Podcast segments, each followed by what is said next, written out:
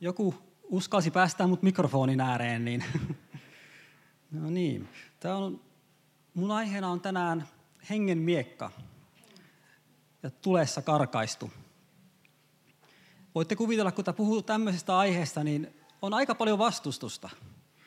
Mä rupesin maanantaina rukoilemaan tekemään tätä saarnaa, ja mä oon siitä asti ollut aivan hirveä vastustus tässä, että mä oon saanut tämän tehtyä.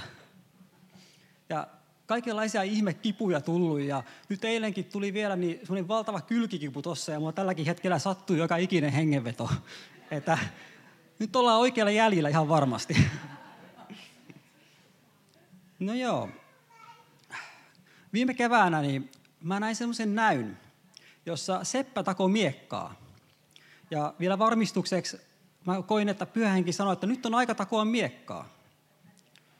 Ja nyt pyhähenki muistutti mua siitä, no pari viikkoa sitten itse asiassa. Ja täytyy muist- mu- tunnustaa, että mä en ole hirveästi sitä omaa miekkaani kyllä takonut. Eli nyt mä saadaan tässä vähän niin kuin itsellenikin samalla. Mutta mä puhun ensin pikkusen miekan valmistuksesta. Eli siinähän seppä ottaa palan metallia, yleensä jotain rautaa tai terästä, eri laatuja, ja laittaa sen tuleen. Ja polttaa sen ihan hehkuvan kuun punaiseksi. Ja sen jälkeen vasaralla alkaa muokkaamaan sitä metallin palaa. Ja hän toistaa tämän monta kertaa, kunnes siinä on haluttu muoto siinä miekassa. Ja Ja tämä tulihan on se, mikä mahdollistaa sen muokkauksen siinä. Ja metallihan on siitä myöskin hyvä, hyvä tota, muokkauskohde, koska jos se menee pieleen, niin senhän voi aloittaa alusta. Toisin kuin savi, tai savenkin pystyy itse asiassa aloittaa alusta, mutta kivi tai puu, niin on hankalampi aloittaa alusta. Että jos siinä menee pieleen, niin se on aika lailla sitten kyllä pilalla sen jälkeen. Mutta tulta voidaan myöskin pitää hengellisessä mielessä koettelemuksena tai muutoksen tekijänä. Eli Jumala sallii meille koettelemuksia, koska me ihmiset tykätään olla mukavuusalueella. Ja jälleen täytyy tunnustaa, että itsekin sitä niin helposti jämähtää sinne mukavuusalueelle. Ja sitten kun on siinä mukavuusalueella, niin eihän siinä ole kasvua. Ainakaan mulla ei ole. Mä vaan pikemminkin taannun silloin hengellisesti. Mutta sitten kun Jumala sallii jonkun koettelemuksen, että mun on pakko ruveta työstämään sitä koettelemusta Jumalan kanssa, niin silloin mä annan mahdollisuuden Jumalalle muokata mua ja tehdä musta enemmän hänen kaltaisensa. Ja tämän tulen tehtävähän on myöskin polttaa kaikki epäpuhtaudet pois siitä teräksestä. Samalla tavalla, kun me ollaan koettelemuksessa ja se tuli koettelee meitä, niin se polttaa meistä myös niitä epäpuhtauksia pois. Ja sitten kun seppä on saanut sen oikean halutun muodon siihen miekkaan, niin hänhän upottaa sen veteen. Joskus myöskin öljyyn, mutta taitaa useammin olla vesi. Ja tämähän on karkaisuprosessi. Ja tämän tehtävähän on lujittaa ja kovettaa se miekka. Eli se ei murru silloin niin herkästi. Ja jos sen miekan upottaa liian aikaisin sinne veteen, niin siitä tulee hauras ja se murtuu herkästi. Mutta jos liian myöhään, niin sitten se jää pehmeäksi. Ja seppähän testaa sitä, että onko karkaisuprosessi onnistunut sillä, että hän koittaa viilalla vetää sitä terää pitkin. Ja jos se viila luistaa hyvin sitä terän niin kuin helposti, eikä pure siihen terään ollenkaan, niin silloin se on onnistunut. Silloin terä on luja. Mutta jos se viila puree sinne terään, ja se on tosi vaikea, vaikea niin kuin liikuttaa sitä viilaa siinä, niin, niin silloin se on epäonnistunut se karkaisu. Ja se terä on jäänyt joko hauraaksi tai pehmeäksi. Mutta koska me työstetään metallia, niin silloin me voidaan kyllä uusia se, että ei ole hätää. Tämän näköinen.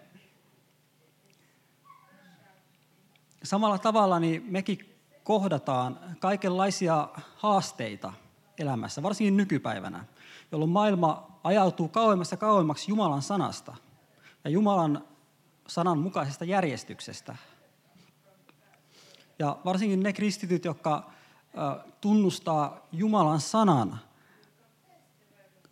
niin kuin korkeimmaksi elämän ohjeeksi ja yrittää seurata sitä, niin näitä viiloja tulee heidän päälle paljon. Mutta jos me ollaan annettu Jumalan karkasta meitä, niin silloin se viila vaan luistaa tuosta pois ja se ei pure sinne. Kun seppä takoo sitä miekkaa, niin sehän ei ole pelkästään voimalaji, vaan siinä on paljon tärkeämpää tietää, että millä voimalla lyö, mihin kohtaan lyö ja milloin lyö. Eli se ei ole vaan semmoista raivokasta moukarointia, sehän terä menisi pilalle välittömästi siinä. Ja Jumalakin tietää tasan tarkkaan, että lainausmerkeissä millä voimalla lyödä meitä. Ja mihin kohtaan ja millä hetkellä. Ja tämä koettelemus, mihin me men, joudutaan aina välillä, niin sehän ei ole mikään miellyttävä prosessi yleensä. Mutta hebrealaiskirja kaksitoista yksitoistahan sanoo, että vaikka kuritus ei sitä vastaanotettaessa koskaan tunnu iloiselta, vaan ikävältä asialta, se lopulta antaa näin valmennetuille hedelmänsä, rauhan ja vanhurskauden.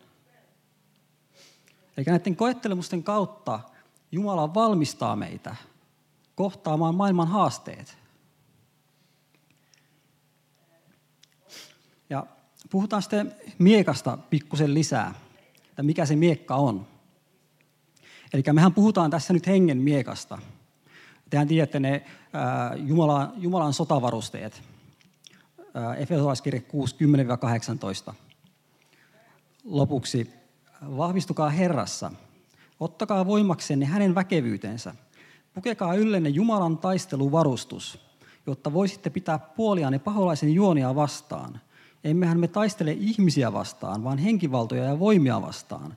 Tämän pipe- pimeyden maailman hallitsijoita ja avaruuden pahoja henkiä vastaan.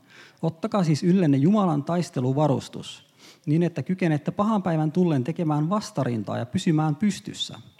Seiskää lujina, kiinnittäkää vyöksenne totuus. Pukeutukaa vanhurskauden haarniskaan ja sitokaa jalkineeksenne alttius julistaa rauhan evankeliumia. Ottakaa kaikessa suojaksenne uskon kilpi, jolla voitte sammuttaa pahan palavat nuolet. Ottakaa myös pelastuksen kypärä. Ottakaa hengen miekka, Jumalan sana. Eli tämä on se hengen miekka, josta me puhutaan tänään. Ja no mikä tämä sana sitten on? No, Johannes yksi yksi viisi antaa kertoa aika tyhjentävästi, että mikä sana on. Alussa oli sana. Sana oli Jumalan luona ja sana oli Jumala. Jo alussa sana oli Jumalan luona. Kaikki syntyi sanan voimalla. Mikään, mikä on syntynyt, ei ole syntynyt ilman häntä. Hänessä oli elämä ja elämä oli ihmisen valo. Valo loistaa pimeydessä. Pimeys ei ole saanut sitä valtaansa. Eli sana on Jumala. Ja evankeli Johanneksen mukaan yksi neljätoista sanoo vielä, että sana tuli lihaksi ja asui meidän keskellämme. Me saimme katsella hänen kirkkauttaan, kirkkautta, jonka isä ainoalle pojalle antaa. Hän oli täynnä armoa ja totuutta. Eikä me puhutaan Jeesuksesta tässä. Ja sana, sana tulee Jeesukselta, Jumalalta. Ja kun me käytetään sitä hengen miekkaa, niin siinä on Jumalan auktoriteetti mukana. Ja hengen miekkahan on terävä. Se leikkaa ja paljastaa kaikki vihollisen juonet ja salaisuudet, eikä mikä ei pysy sillä salassa. Niin hebrealaiskirje neljä kaksitoista kolmetoista. Jumalan sana on elävä ja väkevä. Se on terävämpi kuin mikään kaksiteräinen miekka. Se iskee syvään ja viiltää halki sielun ja hengen, nivelet ja luiden ytimet. Se paljastaa sisimmät aikeemme ja ajatuksemme. Jumalalta ei voi salata mitään. Kaikki, mikä on luotu, on avointa ja alastonta hänelle, jolle meidän on tehtävä tili.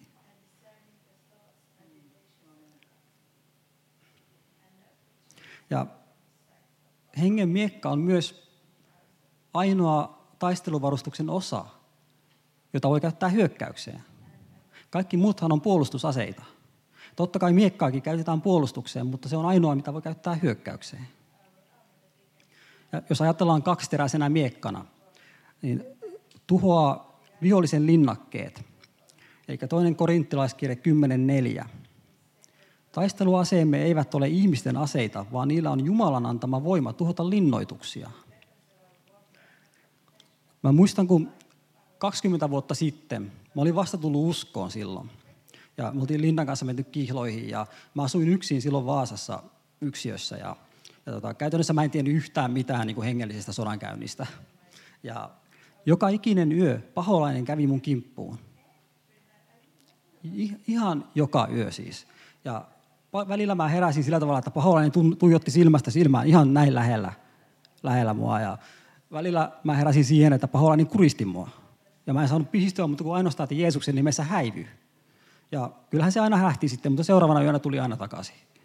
Ja tätä jatkui jonkin aikaa ja välillä mä otin ihan mun raamatun ja fyysisesti menin siellä ympäri mun kämppää ja, ja tota, huidoin, huidoin sitä. Että mä otin sen vähän turhan kirjaimellisestikin sen miekka-osuuden siinä.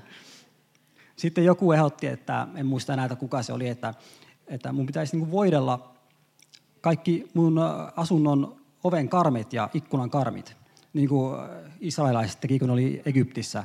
Ja tuli se, se vitsaus, joka tappoi nämä esikoiset kaikki. Niin israelaiset karitsan verellä äh, voiteli silloin nämä oven karmit, karmit, niin se meni ohi se vitsaus heistä.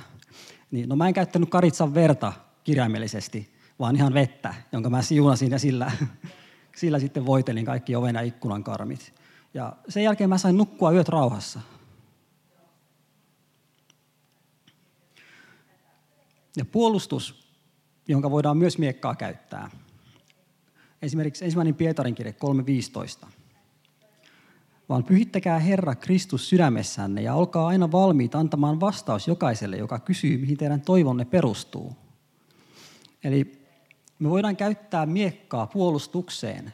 Esimerkiksi äh, semmoinen, jos joku tietää, mitä on apologetiikka, eli uskon puolustus. Yleensä siinä aiheena keskustellaan maallisista asioista, yleensä abortti, eutanasia tai mikä, voi olla aihe mikä vaan. Mun yleisimpiä aiheita on justiin nämä abortti, eutanasia, koska ne liittyy muun muassa mun työhön myös. Ja myöskin evoluutio ja niin poispäin. Hiljattain mä olin itse asiassa mun kollegoiden kanssa tässä keskustelussa aborttiin liittyen.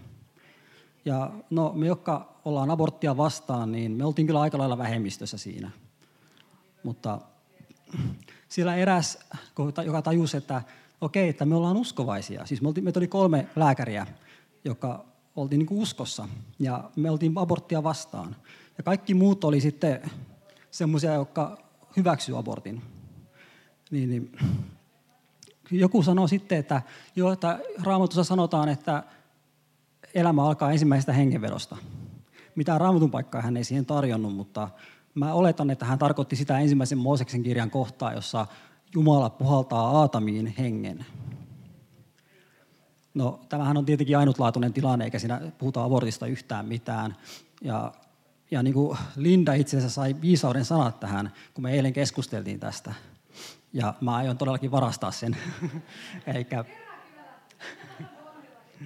Eli Jumala puhalsi hengen Aatamiin, ja se henki on periytynyt joka sukupolvessa meidän päiviin asti, meihin, meihin kaikkiin. Ja sitä henkeä ei saa katkaista abortilla.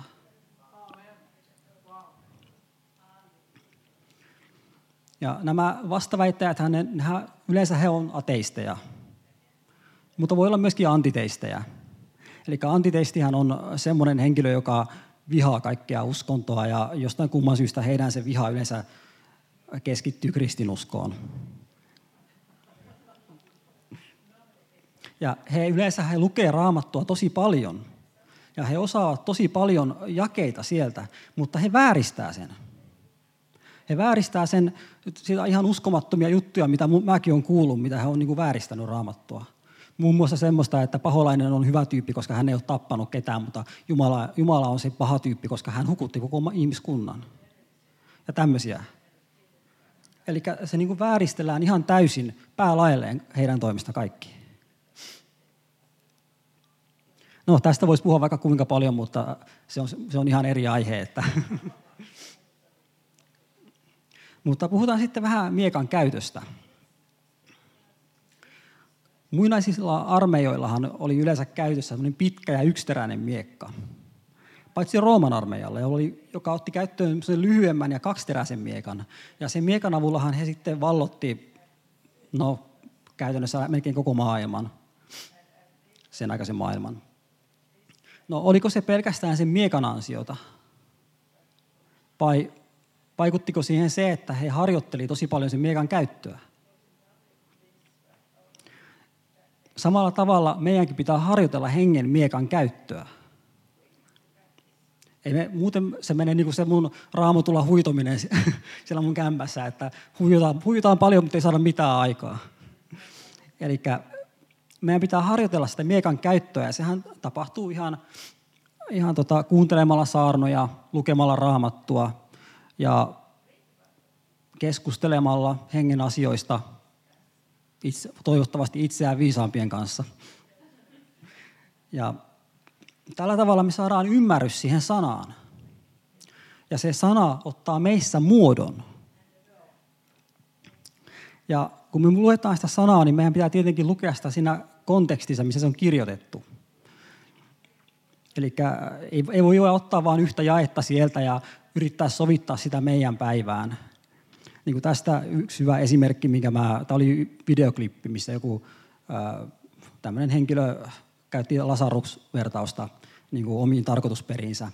Ja että hän väitti, että kun Jeesus sanoi Lasarukselle, että tulee ulos Lasarus, niin että se tarkoitti sitä, että Lasarus tulisi niin kuin ulos kaapista nykypäivän kontekstiin laitettuna.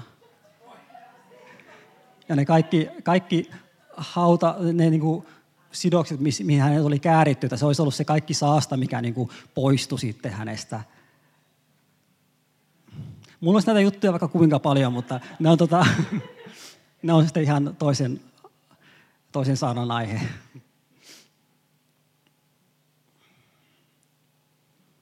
Mutta sanan tuntemuksen kautta niin me voidaan antaa oikea vastaus näille henkilöille, jotka tulee kysymään. Että hän voi olla tietenkin ihan tavallisia ihmisiä, joita kiinnostaa ihan oikeasti, että mitä Jumala sanoo tästä asiasta. Mutta sitten on myöskin näitä, jotka tulee vääristelemään vääristelemään, mitä Jumala on oikeasti sanonut. Ja nämä on siis näitä antiteisteja, ateisteja tai sitten jonkun toisen uskonnon edustajia, jotka haluaa hyökätä Jeesusta vastaan. Tai meitä vastaan sen takia, koska Jeesus on meissä.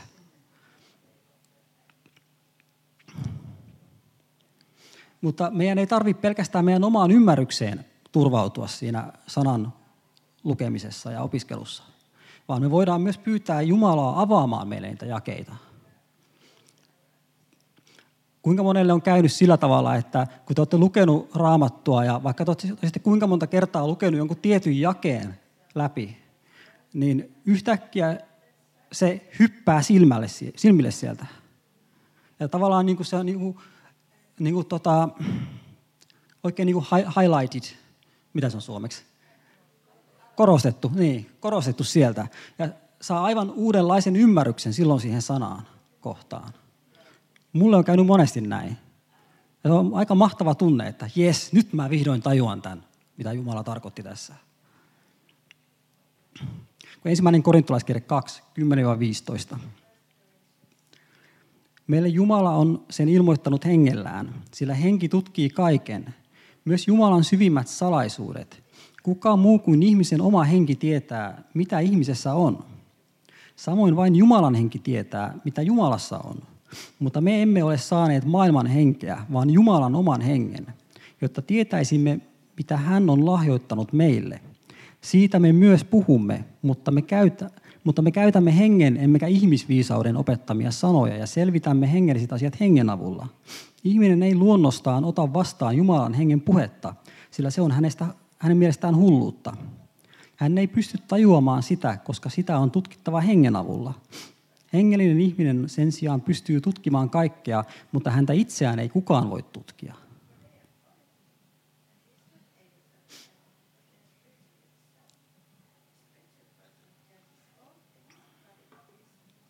No meidän pitää viettää aikaa Jumalan kanssa päivittäin, tai pitäisi viettää.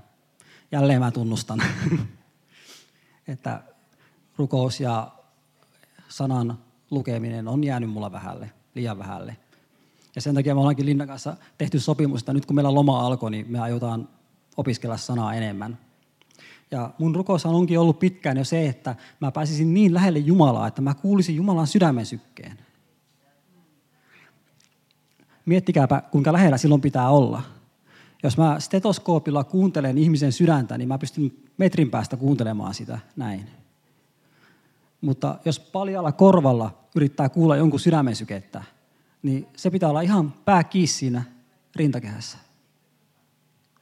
Kyllähän Jumala haluaa päästää meidät lähelleen. Ja se, että kuinka kaukana me ollaan Jumalasta, niin se on meistä kiinni, ei hänestä. Jos me otetaan askel hänen suuntaan, hän ottaa askeleen meidän suuntaan myös.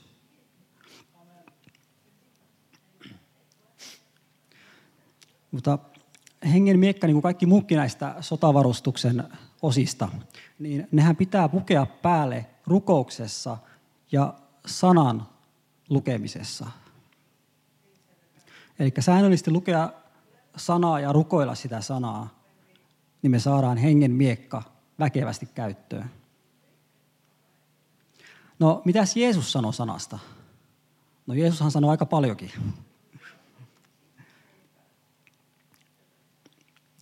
Muistatte kaikki sen kohdan, kun Jeesus paastosi neljäkymmentä päivää ja neljäkymmentä yötä, ja, ja silloin niin henki vei hänet erämaahan, ja siellä paholainen rupesi houkuttelemaan häntä.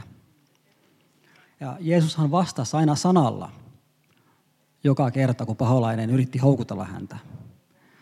Että Jeesus löi miekalla aina takaisin, sana, hengen miekalla. Matteus neljä, yksi yksitoista. Sitten henki vei Jeesuksen autiomaahan, paholaisen kiusattavaksi. Kun Jeesus oli paastunut neljäkymmentä päivää ja neljäkymmentä yötä, hänen vihdoin tuli nälkä. Silloin kiusaaja tuli hänen luokseen ja sanoi hänelle, jos kerran olet Jumalan poika, niin käske näiden kivien muuttua leiviksi. Mutta Jeesus vastasi, on kirjoitettu. Ei ihminen elä ainoastaan leivästä, vaan jokaisesta sanasta, joka lähtee Jumalan suusta. Sitten paholainen vei hänet, paholainen vei Jeesuksen pyhään kaupunkiin ja asetti hänet temppelimuurin harjalle. Hän sanoi Jeesukselle, jos kerran olet Jumalan poika, niin heittäydy alas. Onhan kirjoitettu, hän antaa enkeleilleen käskyn. He kantavat sinua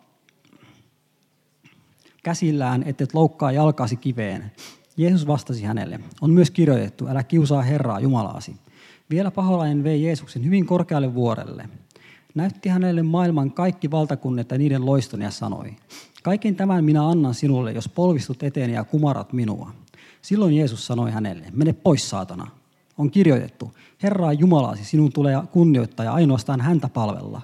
Silloin paholainen jätti Jeesuksen rauhaan ja hänen luokseen tuli enkelit, jotka palvelivat häntä. Jeesus käyttää kaksi kertaa miekkaa puolustusaseena. Ja lopuksi, kun paholainen vaatii, että Jeesus palvoisi häntä, niin Jeesus suuttuu ja hyökkää miekalla. Ja miekka, sanan hengen miekka viiltää niin, että paholainen ei voi muuta kuin perääntyä.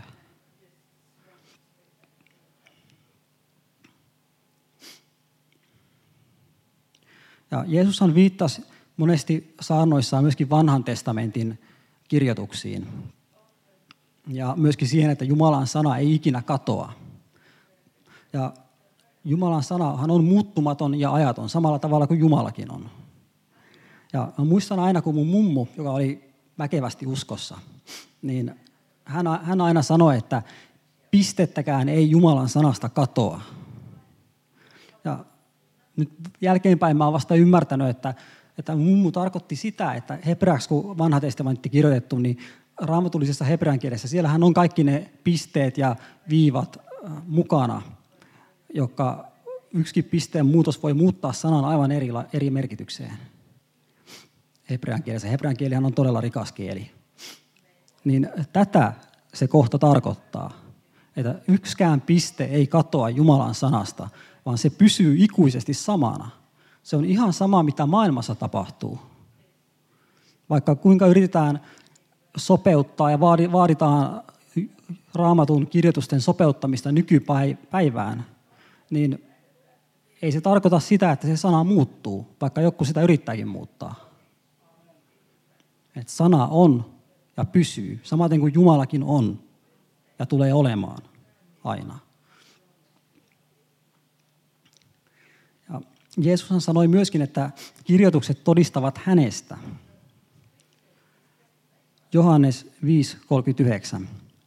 Te kyllä tutkitte kirjoituksia, koska luulette niistä löytävänne ikuisen elämän, ja nehän juuri todistavat minusta. Ja Jeesushan laittoi myös todella paljon painoarvoa sille, että Raamattu on totuus. Niin kuin äsken sanottiin, että se Jumalan sana ei muutu. Niin kuin Johannes seitsemäntoista seitsemäntoista. Pyhitä heidät totuudellasi. Sinun sanasi on totuus.